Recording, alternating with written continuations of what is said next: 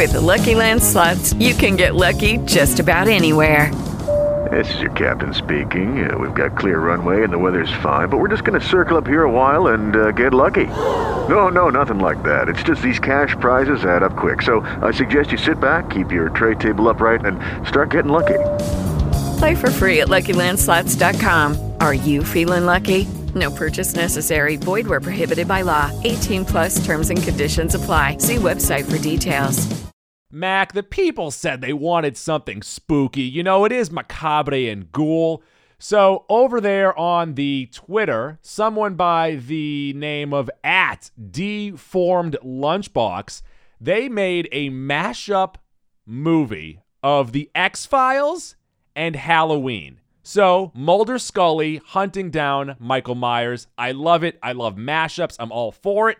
And this brought to mind what mashup do you want to see in the horror genre? First things first. Yes. Don't really love the idea of an X Files Halloween mashup because if you go episodic the way the show was, it's over in one episode and Michael Myers is It's been like three movies too, but that's fine. Go ahead.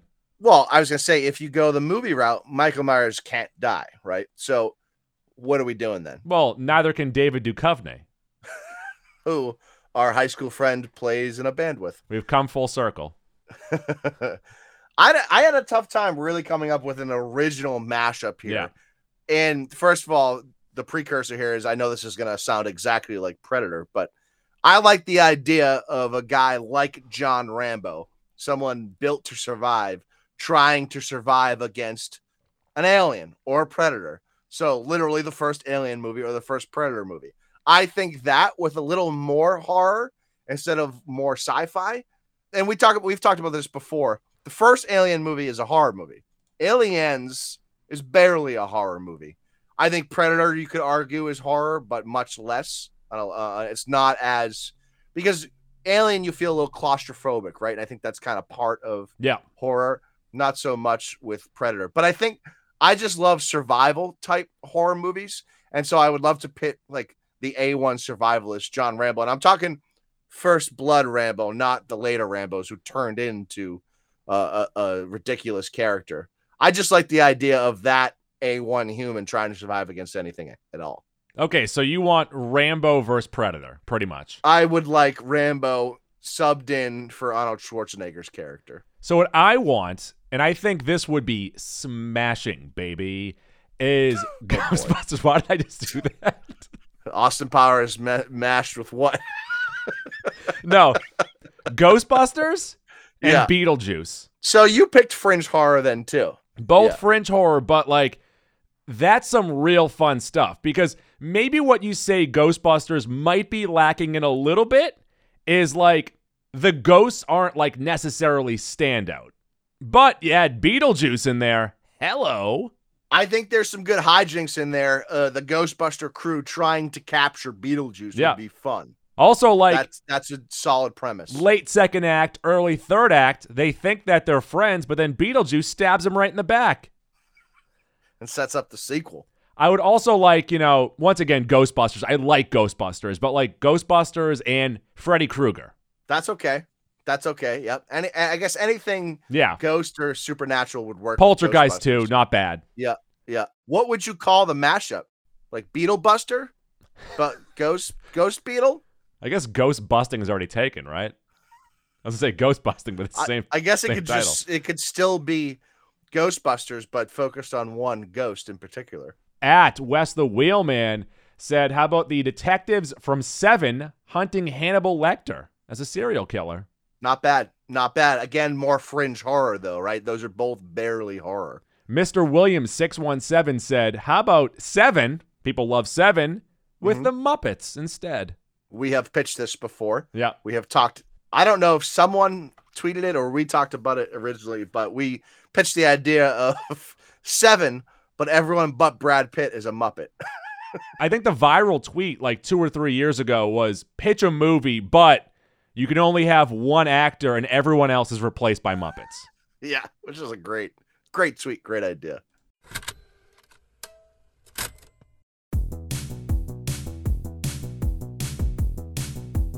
One, two, three, yeah! Just Scream. King of Queens. Meryl Streep. Entertainment. Yeah, I'm Goo. And I'm Mac. Oh, behave. Today we'll be talking Austin Powers Goldmember. You've all been waiting for it. Ever since we tricked you three years ago, and everyone's like, "Oh, they're gonna do this Michael Myers podcast," and it turns out we did a full thing on the actor Michael that. Myers. I think the That- most we might have started COVID with that. that might have been the most hated podcast that we've ever done. I understand it was a bracket that we didn't even do the bracket for. Didn't You deserve were it. so in on it, and I was so just indifferent to it. Sometimes I need to be told no. That's on but you. I'm a sucker for a bracket or a tier, so I I get sucked in in that route. Once we're tearing stuff, I'm fucking I have a passion about it. Once we make a bracket, I gotta break it down. But yeah, that didn't go over too well with No. the folks. Good today. yes. We're gonna have I don't know the latest and greatest whatever number in the series. What have you been watching? I like go. Sorry, comment from Gianna. I like gold. Actually, this is the first what have you been watching in a while where we've seen most of the stuff together. Yeah, It's usually a ping pong. This will be a good conversation today. yeah. Um, a lot of stuff has come out recently, some streaming, one or two in the theater. So this will be a, a solid little combo. Well, we got actually, everything that we have here is currently available to be streamed. except Oh, for, except one, for one of them, right? So you ruined it. You ruined everything. Yeah, oh, that's on me. Uh, good, good point from Brad Chacromi here. There was chatter of Morgan Freeman and Brad Pitt reprising their roles from Seven in a season of True Detective. Now that, Well, I mean, that that makes the peepers pop. but there. like, who would Gonzo play? how much? First of all, how much would you have to pay Morgan Freeman to play that character again in a True Detective season? Well, like, say if you can't get Morgan Freeman because you know he's old. That's my I like gold oh, fact. You know, we just did that callback. Even Same if it's just Brad Pitt reprising that one character, I'm in. It's an easy setup, Yeah. right? Brad Pitt is still detecting as a detective. That's what they do. Yeah. And he has a particularly hard case. He's got to get Morgan Freeman out of retirement. No, no, no. Here's, help him. here's what happens. Someone says, "Oh, where's your old partner?" And then Brad Pitt goes, "I don't know. He was old." Someone's old. That's all I'm gonna say. I don't know where he is. He was old. Uh, all right, Q, let's get Yeah. into it. Snappy. We got a lot Let's to get, get to tonight. you know. Snappy, don't fuck around here. baby. Speaking of snappy, program. hey, Ooh, this first one up here, In and Out Breeze. Werewolf by Night, currently streaming on Disney Plus, new this week. And it is or isn't in the MCU. We don't know yet. It's on Disney Plus. Did I say that? I'm not sure. It is rated TV 14 goo because this is technically a TV special, so it did not fall under the movie rating system. It's probably PG 13 though, right? So it's, should I take it off of my movies of the year? It does not count. so I put it on my list too Okay. because I think it's more of a movie than it is an episode of television. It's just a really Okay. short movie. On the count of three, say Mhm. where it ranks for you on the year. One, Okay. two, three, eight. 15. Ooh, wow. How many dogs did you give it? I didn't think that far. How did you rank it and not give it a dog score? I, don't just ranked it up possible. against the other movies. I'm like, I like this thing more than those things. Yeah, I think I have it. Yeah, I- no, 14th. I have it 14. 14. Okay, so you've it right, How many things have you seen? right in the juicy middle. I'm at 32, 33, Oh, I'm at there. 26. So Okay. you liked it more than I yeah, did, I liked sure. it. Yeah. I thought the beginning, the setup took a really long time. Once we got out into the yard, Yeah. had a blast. Yeah. But then that obviously because it's only 52 minutes, runtime 52 minutes, it's it's short. This is an action adventure and comedy. Not so sold on the comedy. There was some dialogue back and forth between the two human-ish characters that was comedic. Rot- uh, Rotten Tomatoes, 92% from the critics, 94% from the audience. A bit too high on both end, but whatever. A bit high, but I think it's going to speak to your overall point here. Maybe Marvel wants to go down this path Yeah. a little more because it's hard to dislike this. Mhm. At 52 minutes, you're in, you're out, and it gave us a fun little story. On Metacritic, go a very nice 69, Nice. which I, which I think is more in line with how I would rate this. Hard to dislike, but pretty well done. Yeah. And um, not to spoil anything, but it is in black and white for 99% of it, which is an interesting choice. But I actually I bought in pretty quickly. I thought the visuals were pretty good. Mhm. Um, this is written by Heather Quinn, who contributed to Hawkeye, as well as Peter Karen, who wrote for Moon Knight and WandaVision. So relative unknowns. They're pretty new. They do have those Marvel credits. Directed by Michael Giacchino. Giacchino? Giacchino? How would you pronounce it? Mamma that? mia. uh, Gabagool. Uh, this is his first major directing credit. Uh, so I would say I actually thought one of the strong points was the directing and the cinematography in this. I really like. I would say it might be the strongest is the cinematography. really cool, and especially with black and white, you really it takes a certain skill to direct something in black and white. Mhm. But like I said, his first major directing credit, you'd actually know him more for his compositions and scores in movies. He did Love and Thunder, Lightyear, Jurassic World Dominion, The Batman. That's all just this year. No Way Home, Jojo Rabbit. So this guy's a pretty well known uh, music guy. I actually, now that I say that, I didn't notice the score or the music one way or the other. Didn't hurt. But I will help. say that once you mention his name, I'm like, he sounds like the guy that did the score for Jurassic World Dominion. Synopsis follows a lycanthrope superhero, that means werewolf, I believe, uh, who fights evil using the abilities given to him by a curse brought on by his bloodline. I will say that was a little a little confusing. Didn't quite understand the connection between the bloodstone thing and him, but whatever. I didn't ask too many questions. Goo, this stars Gael Garcia Bernal as Jack Russell. He was the main gentleman who is a werewolf, I guess. Uh, Laura Donnelly as Elsa Bloodstone. She was the heiress to the stone, which I would say operates like one of Thanos' stones, but on a much lower degree, right? Something like that. Controls monsters. Yeah, like a 10% uh, uh, of an Infinity Stone. Uh, Harriet Sansom Harris played Verussa. I don't know which female character that was.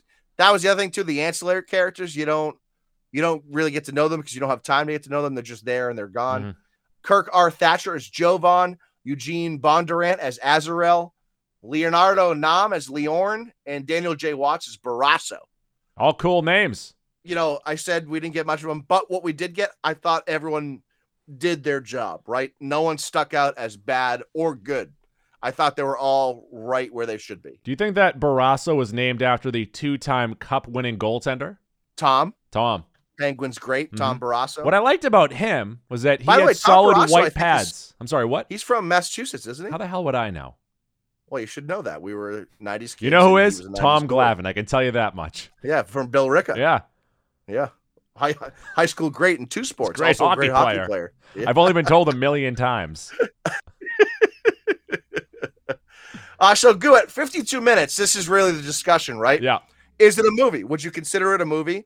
Or is it a episode of television? So the way that I look at it is I don't necessarily care. But what I like about this though is I think it opens up a huge can of worms of Marvel can now look at what they're doing and say, "Hmm, maybe this is not good enough for a 6 episode season." But I think we have an hour here of some enjoyable stuff that we can just put right on Disney Plus and say, here is a TV special. And people will, I don't know, maybe look at it a little bit lighter and say, oh, I like this for what it is. I agree 80% of what you said. I think it applies to not well known characters. So, this Yeah. character, this werewolf, Jack Russell, I've never heard a thing about him. Didn't know it was a Marvel comic until two months ago when they announced it. I think this is a good way to sort of test the waters with new characters. Yeah, it's absolutely. maybe part of the MCU, not really. But when you send it like a Moon Knight season of six episodes, I was say Moon Knight, Captain America boys, Ms. Marvel. You could have, and I liked Ms. Marvel, but you could have cut it down to two hours and said, here's a TV movie. Right, but what you're doing by making it an official season of television or a full movie is you're definitively saying it's part of the MCU. This they've kind of been they've alluding to it left and right. No, but right? this did start out with uh, Marvel Studios, so it didn't have like the uh, like the official thing. like it didn't Yeah. start out with saying this is officially in the MCU, which is what they can do for other stuff. Right. So if they leave it unsaid, they can do whatever No, they but want. But you put it in the fucking title cards moving forward. this is in the MCU. Don't get this confused for not being there. It's there. And if it doesn't, so in both in the '90s right now, they're probably going to say, you know what, it is part of the MCU. Might as well. We're doing this. We're doing Because, you know, hey, monsters, they're cool. And we have slowly been transitioning to this weird part of the MCU Yeah. for better or worse. Probably for worse, but they have nowhere else to go because they did the best of the best. And now we're transitioning to an odd period. Give me Cthulhu monsters. I like them. And that guy was silly. So like I don't know. They definitely tried to make the the MCU type humor in here between him and the monster and him and Elsa Bloodstone. I just don't know. Maybe this is a difference between how we rated it. It didn't really land for me, the the humor part of it. And when it's considered somewhat of a comedy, it should be funny. And I did I know, but one time. I like what they did where, you know, they tried to make this 1940s, 1930s black and white, semi silent movie have, you know, the ambiance be a character in the movie. And I thought they absolutely landed that. No, you're right. The setting was for sure a character. The setting might have been the best part, the setting and the cinematography. But that really doesn't matter in the MCU, right? The characters what And also- matters, whether or not it's gonna play. I thought the fight choreography, the action was pretty good. It wasn't bad. it was decent. Yeah, It was definitely decent. Uh, actually, uh, Laura Donnelly was great Yeah. in her fight choreography and what she did. She to me was the standout character above Jack Russell. I thought he was fine. He did what he needed to do, but I felt like Laura Donnelly was much better. Quick note from this movie, and you can write this down. If you outlive me, make sure that this happens. Is Okay. that at my funeral, I too want to be a Chuck E. Cheese animatronic character, you know, telling sweet jokes from my casket and, you know, pointing people to the concession. All right, I'll see what I can do. Oh, thank you. I'll put in. I'll I'll use the, as much pull as I have. Yeah, thank which you. Which isn't much, but I'll try. Um, Brad Jacomi is bringing up. I didn't know they were called this. So apparently, the werewolf is called Man Wolf, which is Oh. the Marvel name for him, and then the tree monster was called Man Thing. So Not very creative, he's also sure. wondering if these two characters are part of the MCU, and he also mentions that Man Thing being. You know what? Good point. Man Thing being called Ted. I got a little chuckle out of that. This big behemoth thing being Yeah. called Ted. I appreciated that. I did. Well, if they get more into like the darker characters, the mysticisms and all that stuff, you could even take like a Doctor Strange and have him work with these characters. Yeah, and don't you think? It, it- and I'm not gonna ever say it's a good movie, but don't you think Eternals and the end of Shang Chi continue to look better as we're j- introduced to weirder stuff in the MCU?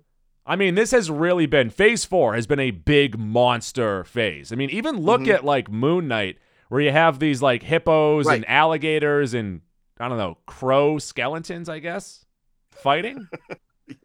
Well, I- I think because Eternals and Shang Chi were our first venture into that, it's hard for that to really land. But now removed a year and whatnot from them, I feel better about what those things did because they're not so out of place now. They make a lot more sense. I also wondered, and I don't know if it's true or not, because there were some scenes, and especially the black and white helps with the CGI. But once we got to full color at the end, does the CGI tree monster, so I guess man thing, did that look better than the CGI in She Hulk? I thought it looked fine, and you're absolutely right. The black and white really helps out with it. For sure. For But having said that, I wish that the man wolf looked more like a werewolf, like more like a wolf, like his face. And to that point, Yes. they hit a lot of the CGI with the shadows with Man Wolf. Because 'Cause also, we never saw him in color. I would say in color, if you made him blue, he kind of just looks like um Hank from X Men, Beast, But smaller. Hank for sure. McCoy. Yeah. Yeah. And, and the transformation scene wasn't great either. Uh, so that's my favorite part of werewolf movies is the transformation, like like that Right. gross feeling of like you can feel their pain turning into it, Mhm. and like you said, they hit it. no, I don't think they nailed it. No, I said they hit it. Oh, oh, oh, oh. I thought you meant like a hit. Yeah, They they hit. it. They Yeah, hit no, it. it was yeah, right. We barely saw it. Uh, so I don't know. Like, I do like the attempt to go in this direction. Yeah. And I do like that they kept it short so that I can it's hard for me to feel strongly about this, right? And also, speaking of direction here for the MCU and for this company, this was a little bit more not ultra violent, but closer to it. It's more R-rated violence. Yeah, right. I they could there is an R-rated version of this that they probably maybe cut originally and uh, ultimately it was TV 14 instead of TV MA. Um and maybe that's the Disney thing playing a part. Again, we still don't really know if it's MCU canon. I I do think um going forward now that it has has kind of been a hit to use the word that you didn't use. Um, It's a They hit. probably will It's a try to do more of this stuff, Yeah. right? I mean, why? would They if, if should. it's they should 92, absolutely do more why of this wouldn't stuff. You do more yeah, of this? might as Yeah. well. Right. Right. So I guess maybe it opens up a new avenue for Marvel to do some of the stuff that they've canceled and or pushed back and do give us one hour as opposed to four to six in a show or two and a half on the big screen. Also, credit to Marvel. This came out at the perfect time and not to, you know, knock down one thing to build another thing up. But I am so furious or infuriated. I don't know. I'm mad that Wednesday isn't coming out until November 23rd. That is made for October. What are you doing, Netflix? And they got Christina Ricci back, Like, and it, I mean that's. I'm going to be all spookied out by that point. I'm not going to want to watch. Yeah. Like, No, I you're right. loved You're right. I used to love watching um, American Horror Story, but specific to like it used to come out in late September and then run through October and then end like December. But I would always run out of steam in November because I'm like, I'm out of that spooky thrill. I don't want it anymore. Would you say that the first season of American Horror Story is one of the ten best? I loved it. Yes, I loved ever? it so much. I love it's that so season. Fucking It's so good. good. It's so good. Also, so so good. how about that redhead? Oh, oh How about that maid? Oy, Yeah, oy vey in both versions. Oy vey for me. the old lady. yeah, the cockeyed. Uh, Goo, I have Werewolf by Night at 31 hot dogs, my 14th movie, if you call it movie, on the year. I think it's definitely worth the watch, if nothing else, because it's under an hour and it sort of opens you up to to a new version of what Marvel could be and could do. I think it's going to be hard for people to not like it, right? It's going to be hard to feel strongly either way, but it's it's hard to dislike for sure. and then as my Letterboxd opens up, I'm going to assume eight. I believe I have it at. I really liked it. It was very good. Yep, eight. I don't blame you for liking what they did. I just think it could have been better. Um, but maybe the next iteration, or if we see these characters again, it's gonna be better. And that's part of it too. Probably the reason why it was black and white. I don't think they put a lot of money into this, and the CGI will tell you that. But now that this is a quote unquote hit, maybe they will. All right, Mac. What movie is up next? Uh, next up is the movie Amsterdam. Goo. That's in theaters Say as of this past weekend. as of this past weekend, it's brand new. It is a rated R comedy drama in history with a runtime of 134 minutes and a very interesting Rotten Tomatoes score. Goo. 34% from Oh, critics, yucky, yucky. 60% from the audience, which is a, a weird distinction there. 47 on Metacritic. So critics really did not like this. This is the latest from David O. Russell. He wrote and directed it.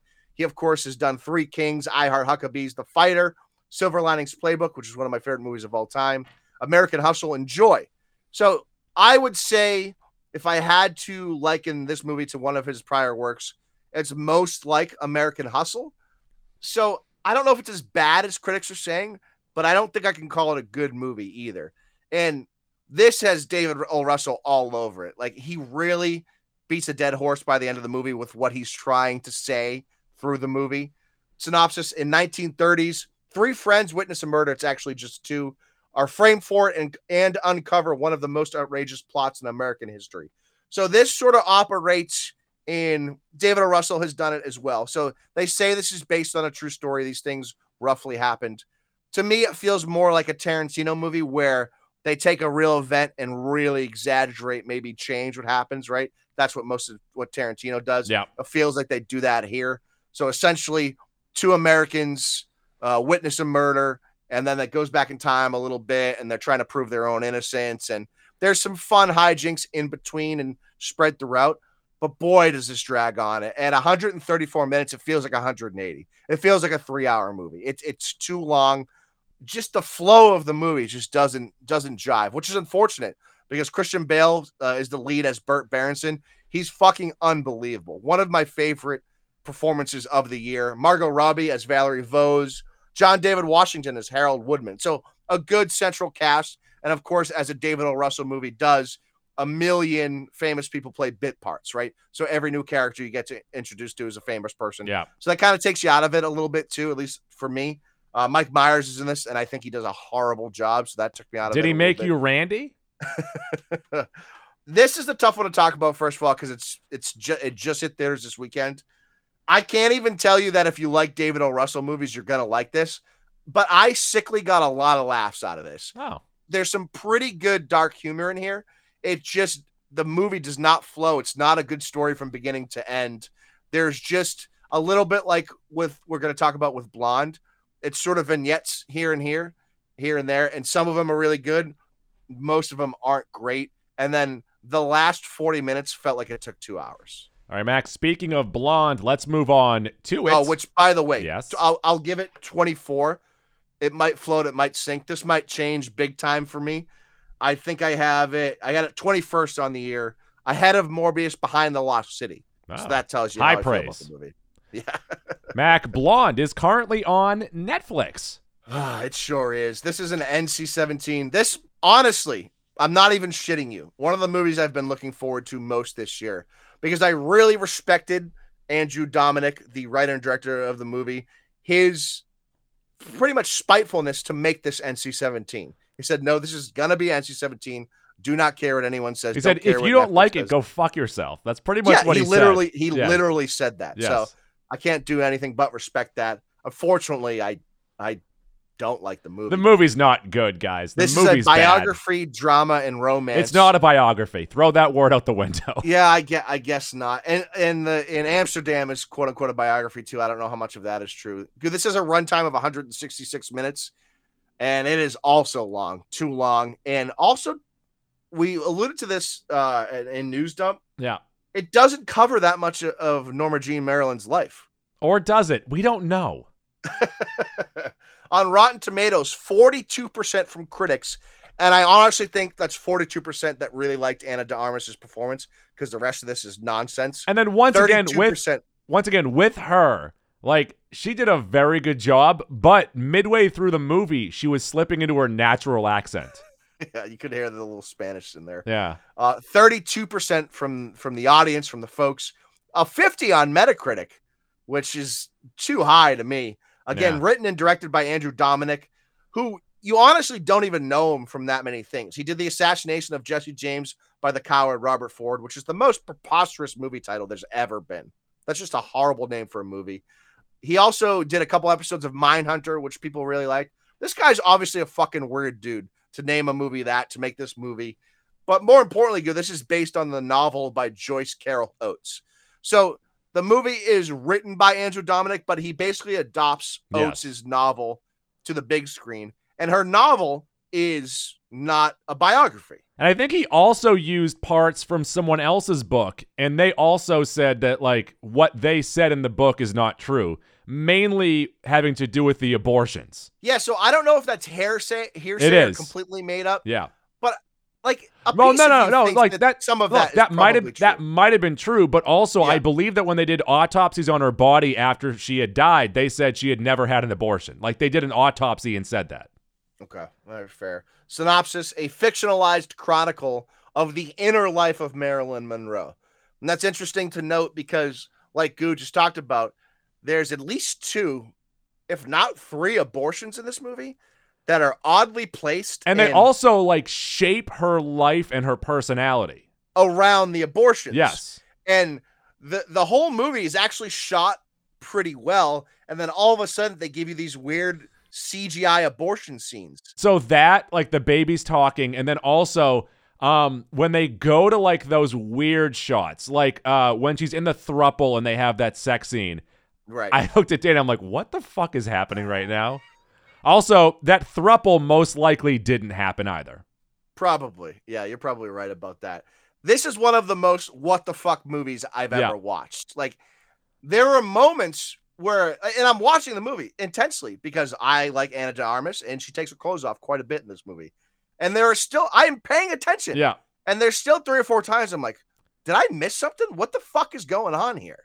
It yeah. just makes no sense. I mean, I had two big takeaways. Number one was I believe in a movie like this where you're really trying to drive it into the audience that this is a depressing life and, you know, this is really, really sad. But you can't just give us sad for two hours and 45 minutes. You got to give us some highs to then Right. bring it down to the lows. There weren't any highs.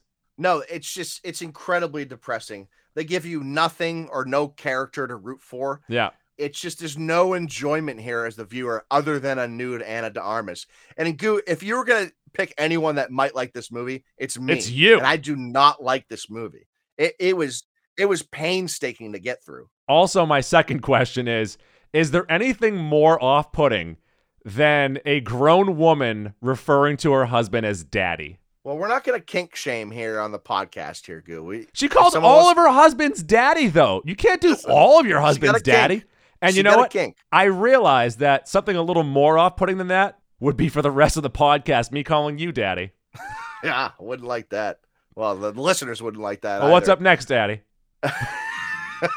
so yes, this movie starred Ana de Armas as Norma Jean, Marilyn Monroe, Julianne Nicholson, local woman, Medford woman as Gladys the mother, and then uh, I don't know how the Tig, Ty Runyan as the father, aka Daddy, original Daddy. So there was like an incest portion of this too, right? Also, that is something that's like the driving force of the movie. Yeah. And that never happened. Well, so that's that was the main thing from the start. There's this weird ancestral relationship with her biological father. Well, her biological father was fantasizing. It's her fantasizing about finally meeting him. I don't want to get into I don't know what else is going on there, but It's just it's really bizarre, really early on, and then there's no, there's no like there's not the ending of the movie is abrupt as well. yeah. It's just not, it's not what I picture as a movie. It is literally probably This movie is not what I would picture as a movie. Like what like a movie has a starting point and an end point and a rising and falling action, a climax, right? Yeah. Most stories do. This doesn't have like any of that at all. I can't even tell anyone to watch this. Like if you want to see, Oh my nude, god, I wouldn't recommend this to anybody. times and other things. So this isn't even the avenue for that. So I don't. This actually is only my second worst movie on the year. That bullshit bubble movie that Judd Apatow made with Netflix is is worse to me. At least this did have a nude woman in it, but I think I gave this 16 hot dogs. Like I don't even know what to score it. Yeah, I have this as the fourth worst on the year, just ahead of The Weekend Away, which was the Leighton Meester Meester movie, Meester, Meester. Paws of Fury, and another movie that is on our list of things to talk about today. Big market tease. Big market tease for you. Lucky Land Casino asking people what's the weirdest place you've gotten lucky? Lucky? In line at the deli, I guess? Aha, in my dentist's office.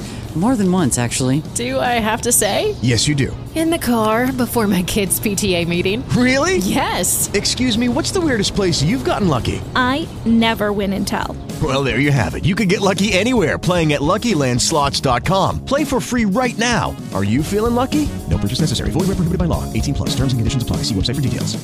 Go a movie that I did somewhat enjoy. DC League of Super Pets, Yeah. currently streaming for fr- faux free on HBO Max. This is PG rated, an animated action and adventure, runtime of 105 minutes, so it's crisp. Uh, Rotten Tomatoes, 74% from critics, 88% from the audience, 56 on Metacritic. This is written by Jared Stern and John Whittington. Jared Stern, goo, a very interesting list of movies he's written. Mr. Popper's Penguins, The Watch, The Internship, Lego Batman, and Lego Ninjago. And then Jared Whittington worked with him on Lego Batman and Ninjago. He also wrote When We First Met, which was a pretty decent uh, Netflix rom com. And he was the writer on Sonic 2. So he's on a pretty decent little run here Yeah. directed by Jared Stern, which is his first major uh, directing credit, and Sam J. Levine, who is been working on animated things for like 20 years, but also his first directing credit. So a lot of new, new, new, new here.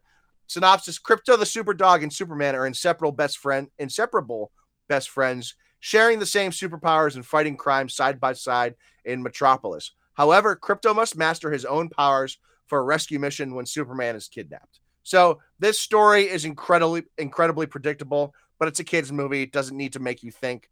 It stars Dwayne Johnson as Krypto, Kevin Hart as Ace, also a dog, Kate McKinnon as Lulu. She is the uh, bad person who I did. I actually didn't realize it was Kate McKinnon until I wrote this. So score one for Kate McKinnon. Credit to her. John Krasinski voices Superman. Vanessa Bayer as PB. I think that was the pig, right? Natasha Lyonne as Merton. Diego Luna as Chip. Marc Maron as Lex Luthor. And Keanu Reeves voices Batman, which I really enjoyed the two minutes we got of Batman.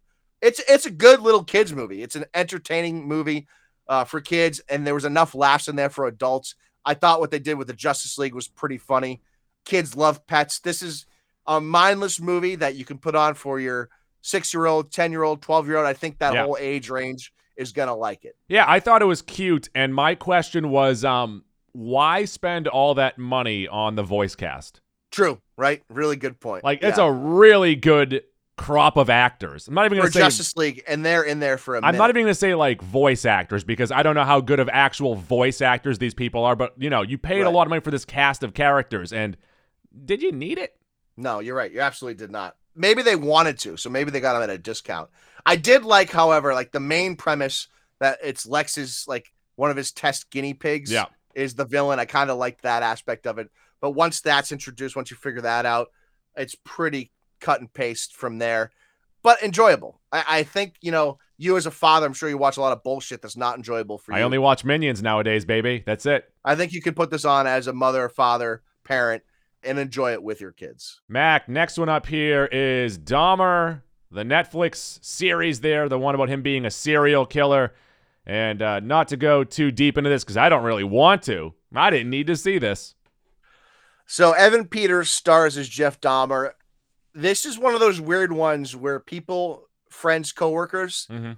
that know I have a podcast and watch things keep telling me to watch it. You got to watch it. You got to watch it.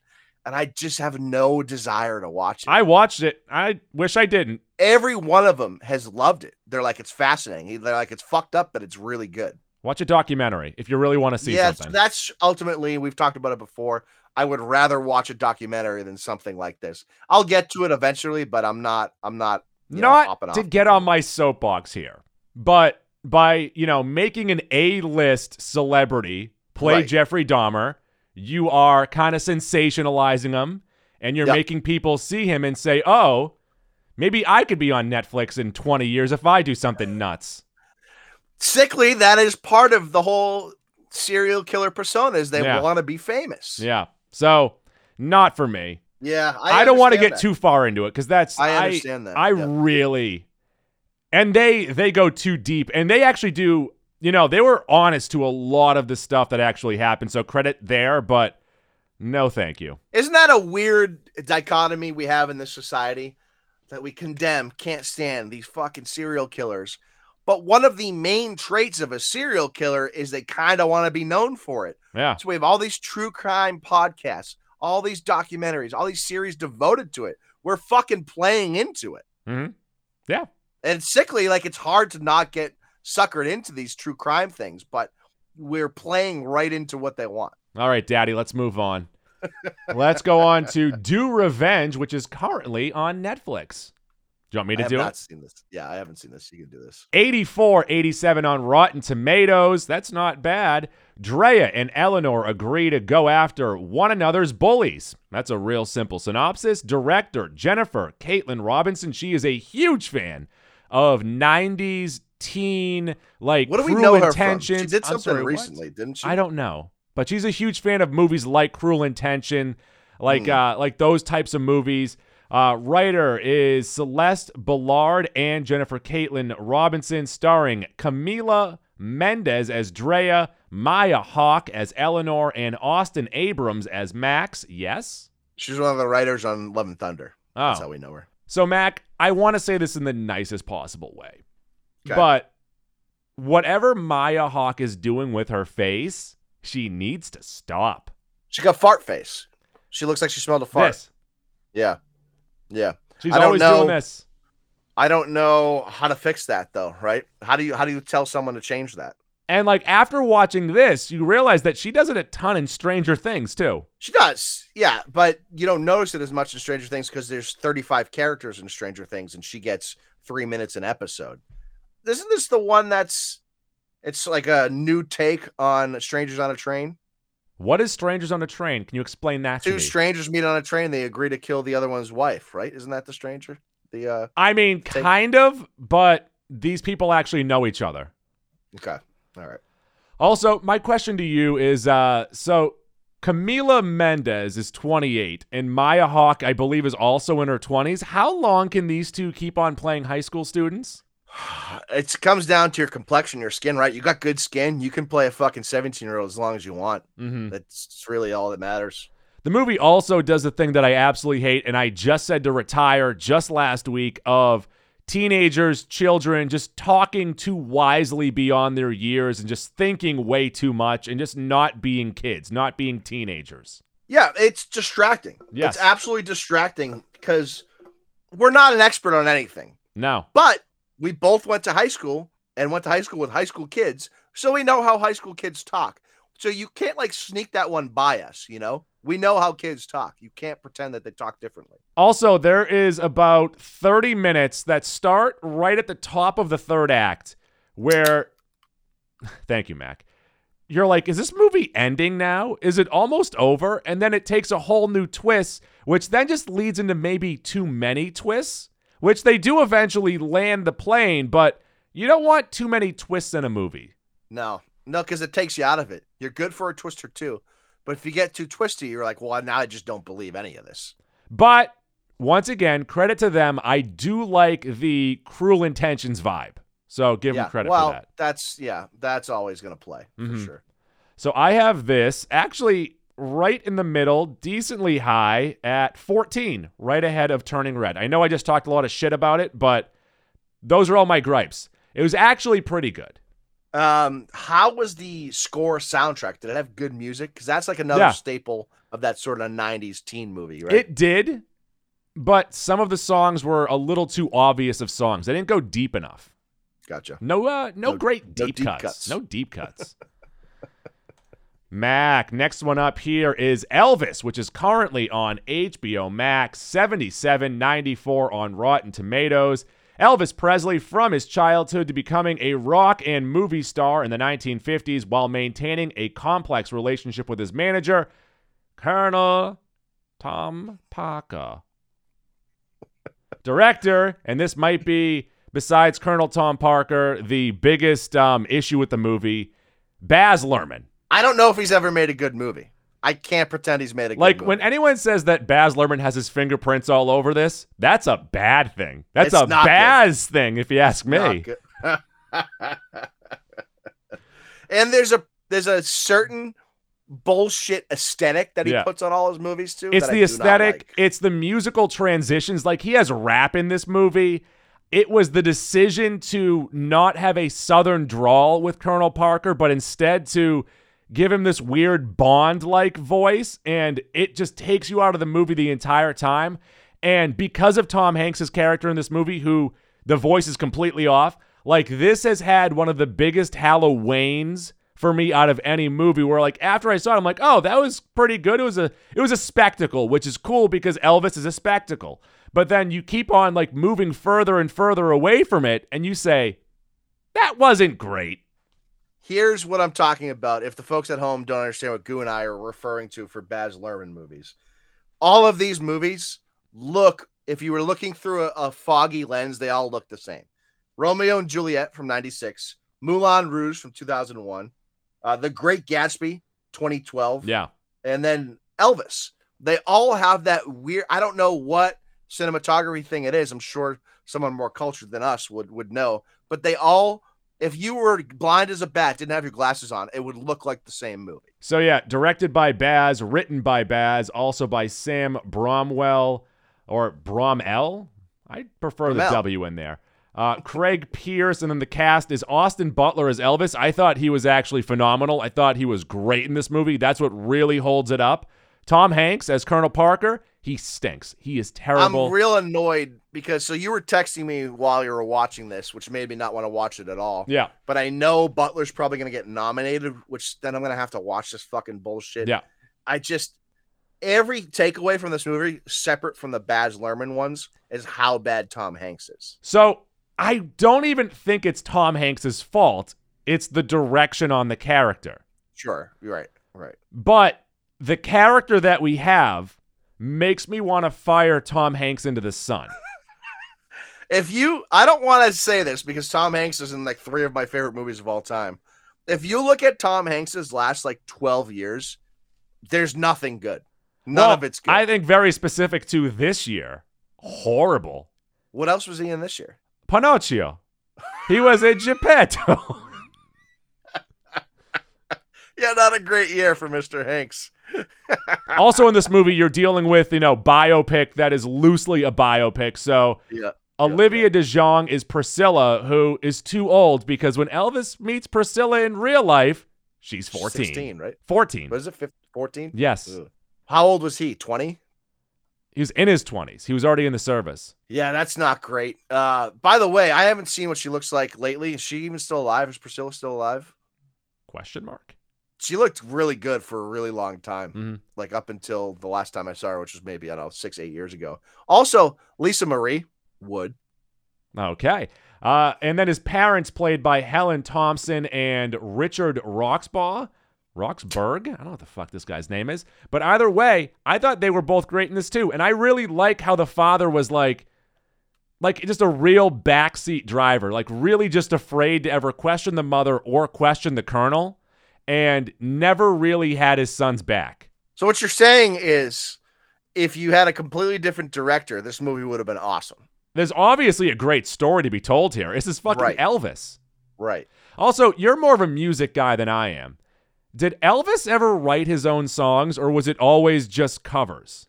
He stole a lot of. So- oh, well, didn't steal. Okay, so it wasn't was necessarily him. stealing. And what I like Yeah. about this is it actually does help the argument of like Elvis didn't steal, you know, black people's music. It was more like the production company because Elvis was able to take black people music and then, you know, sugarcoat it to a white audience. Yeah, so he gets a lot of flack for that, but part of it obviously is the studio forcing that out there. Yeah. I'm sure it's I actually don't know. I'm sure at some point he started writing. I feel like inevitably any any artist starts writing. But of course at the beginning, no, he was a, he was manufactured.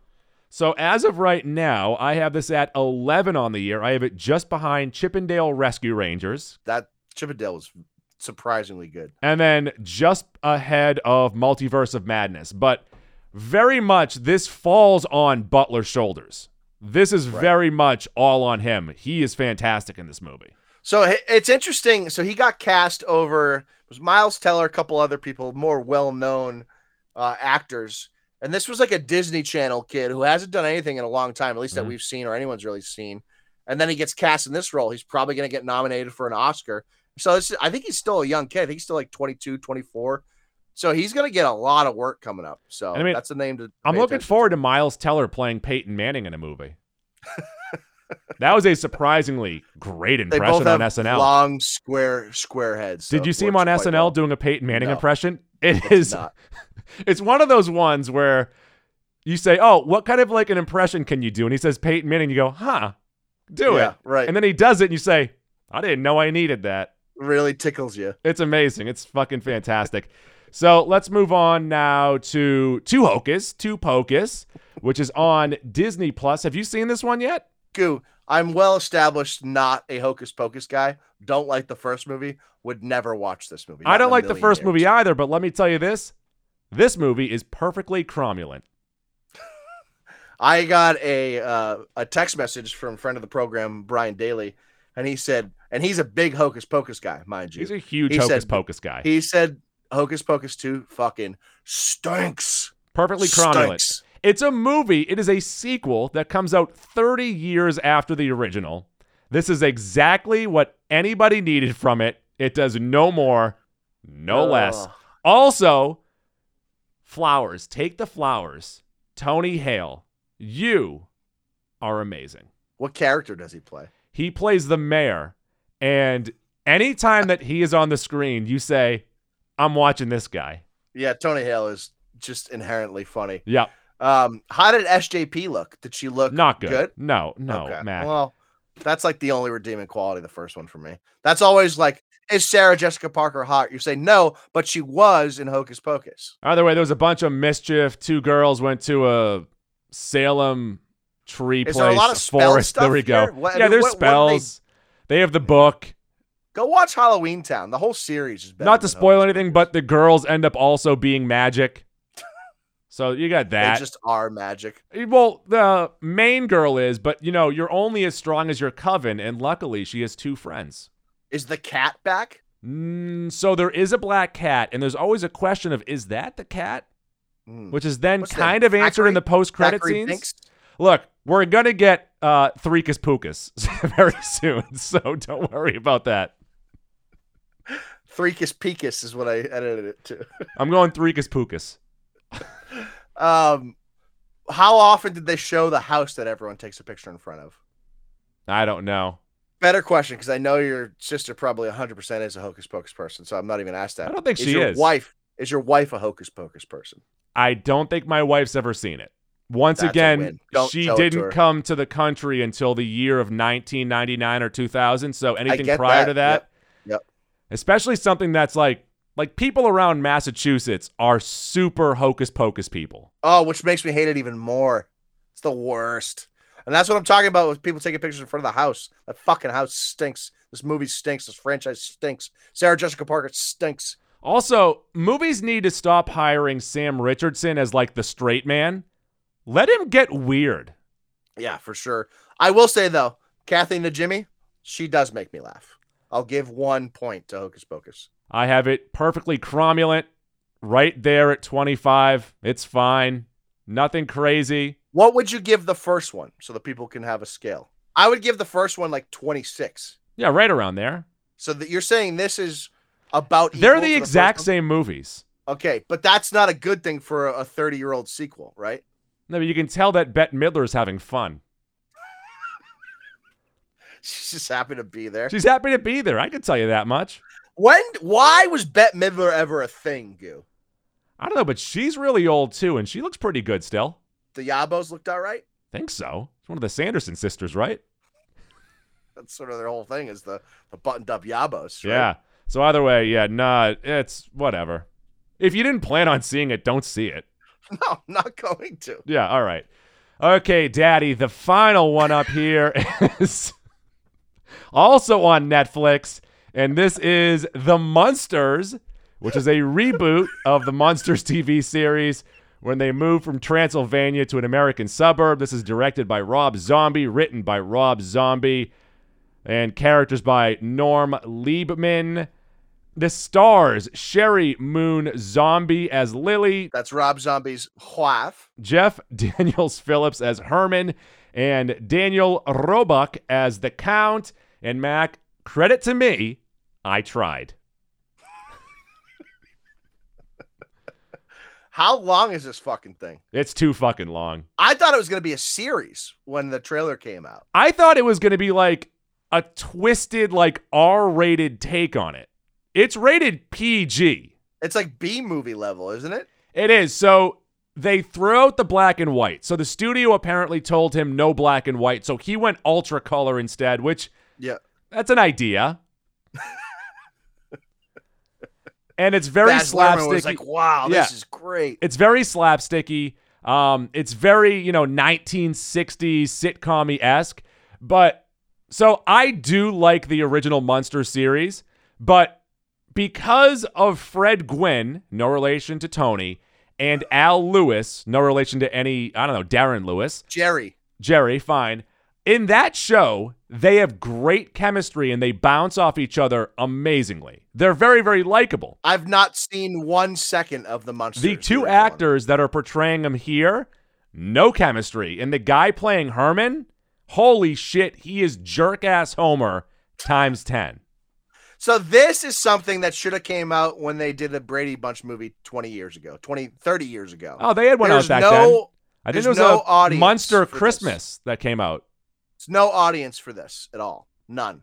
I will say this credit to uh, Roebuck, who played Grandpa, or he's the he's only the count in this. He's not a grandpa yet. He's not Grandpa Munster yet. Eddie's not born yet. Uh, he's having fun. Credit to him. Ah, man. I'll tell you, Netflix, hire me as your no guy.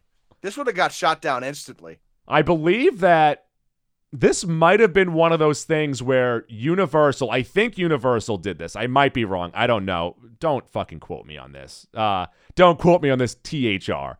But I think it was one of those situations where they were about to lose the characters, like licensing wise, and they were Oh, like, please Christ. make something.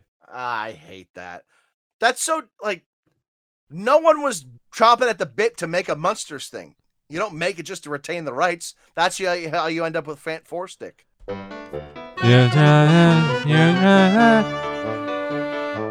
Let's get into Maxac. Maxac can be anything. And by the way, that was my hint of the worst movie of the year, guys. Don't see the Munsters.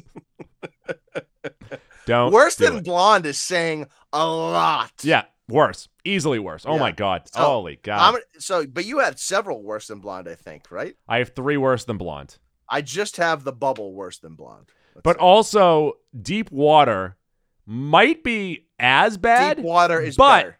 Deep water is concise. It's better. there are some twists and turns, specifically in the final act of Deep Water, that makes me say, "Go on."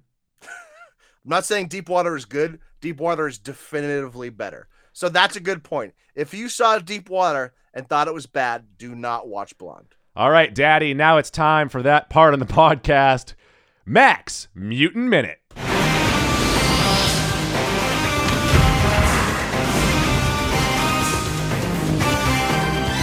So a little peek behind the curtain here. Uh, the mutant minute is there for alliteration. I couldn't find a mutant random generator, so I have a hero random generator. So last week, I was like, someone did a point out that the first Yeah, mutant minute, not a mutant. not a mutant, and which is really funny. The random generator this week, goo, War Machine. War Machine also not a mutant. mutant. No powers. Goo, little little fun fact. Some fun facts about War Machine. I I really scratch for these fun facts about War Machine. Did you know Anthony Mackie auditioned for the role? Obviously, didn't get it. Uh, became Falcon. Terrence Howard, the original actor. This is more of an opinion, but a true one. Way cooler. Absolutely. Way cooler. Uh, in the comics, Goo, War Machine was introduced originally as Tony Stark's mechanic during the Vietnam War and was kind of just an ancillary background character. Didn't have any major stories until they updated him later on. In the recent comics, Rhodey actually is a clone of himself after being horribly injured in a terrorist attack. After which Tony saves him with Stark Tech and he becomes a cyborg, and then his conscience becomes transferred from the cyborg to the clone self. So that's that's your uh, mutant minute with War Machine. That would have been more interesting in Civil War as opposed to what they did. Anything really. All right, so that'll do it for the mutant minute. Now up is the mammal minute. Go this week, your mammal, your mammal of the week, and your mammal minute, the ring-tailed lemur. Ring-tailed lemur's Zoboomafoo. If you don't know what I'm talking about, Zoboomafoo, Zoboomafoo, zabooma foo, zabooma foo. no, that's That's that's the the, theme Zoom song, theme right? song. You're singing the Zoom theme. Song. What was the song. Zabooma foo theme song?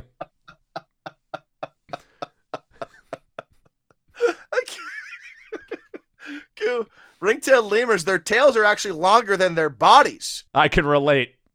and if you remember King Julien from Madagascar, also a ring-tailed lemur, and that's because these are only found on Madagas- Madagascar and predominantly live in the rainforest there. A group of ring-tailed lemurs, you asked? A troop. They're called a troop. That was a hell of a minute. Mac, now to keep up with you and your minutes, I have created my own minute. It is the macaroni minute.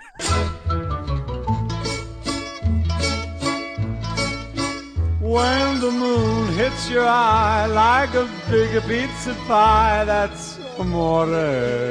I too went into a pasta generator and I said, "Give me what, whatever you got here," and they said farfalle. The farfalle is a type of pasta noodle commonly known as the bow tie pasta or butterfly pasta. Farfalle, great for pasta salad. Say, I know it as the pasta that's really tough to pick up with my fork. It is. It is derived from the Italian word farfalle, which means butterflies. Farfalline. A larger variation of farfalle is farfalline, and the miniature is known as a farfallini. Farfallini date back to the 16th century in Lombardy and Emilia Romagna regions of northern Italy. What kind of sick fuck made a rectangular piece of pasta and then just pinched it? I'll like, tell you right now, these might be my least favorite pastas. Really? I hate them. Oh no. Dynamite in a pasta salad. Good. I Dynamite. can't pick them up with my fork. Dynamite and a pasta salad. Use a spoon. You want me to eat pasta with a spoon? Pasta salad, yeah. That's insane. Put it in a Everyone cup, tweet at us right now. How do you eat your pasta salad? Spoon or fork? By the way, don't be eating that mayonnaise bullshit. Salad dressing pasta salad. It depends. If I'm having No, a noodle depend. based, I Nope. will eat that. Salad dressing, feta cheese. Put whatever else you want in there. I'll eat both. Nom, nom, nom. No, get the mayonnaise one out of my fucking face. I fucking love pasta salad. Yes, the dressing version. Correct. No, I love both. I love all No, pasta salads. I will eat if you make a pasta salad that Are you a potato salad guy then? no too? very specific to pasta salad. If you mix the pasta with anything and it's cold, I'm gonna eat it. I'm telling you, pasta salad, big fucking two quart Ziploc bag, salad dressing, olives, fucking. Hear me out. I'm gonna have a cheese. fucking hefty bag. You put the pasta in there. put a whole thing of fucking Ken's in there. It's delicious. You know what's good in pasta salad? Artichoke hearts. I'm not sure I've had a pasta salad. It's with great. artichoke heart. Also, I'm sure I would like I'd prefer tortellini as opposed to pasta, but that's tortellini. just. Great too. Yep. Yeah. And that was the macaroni minute.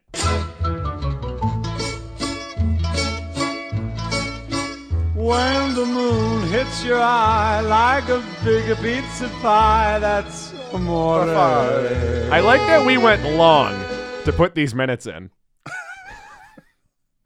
That's the best part of the episode. I think moving forward it is. We'll just do 60 minutes of one minute each of things. Guys, send us more minutes that you want us to do. It's got to be alliteration though. It needs to be alliteration, so M's, only M's. Mostly M's. I don't know how else we could do it otherwise. M's.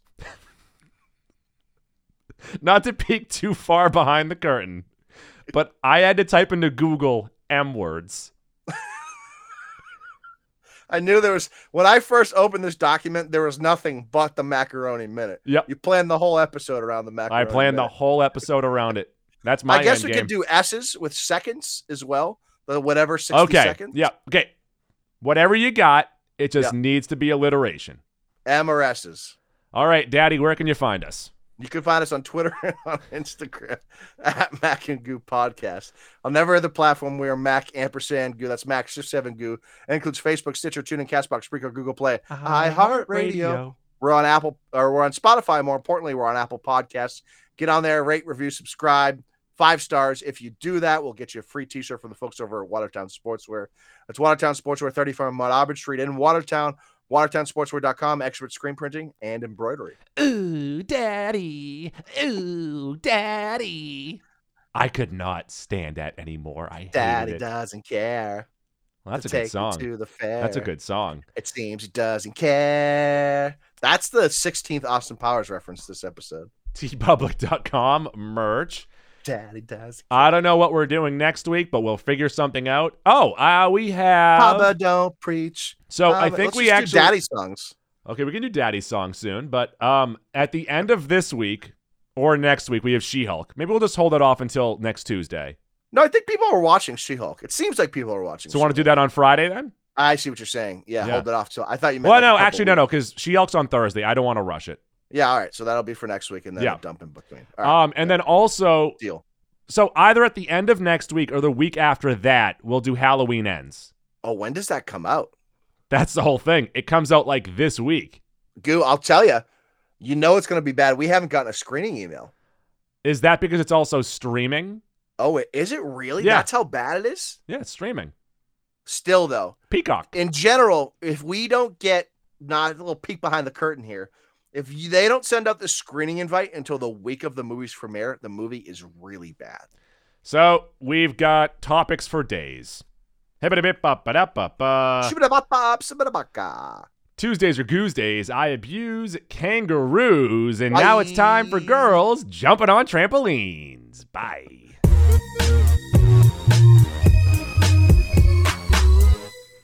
Please flip the cassette over to side B to continue the adventure.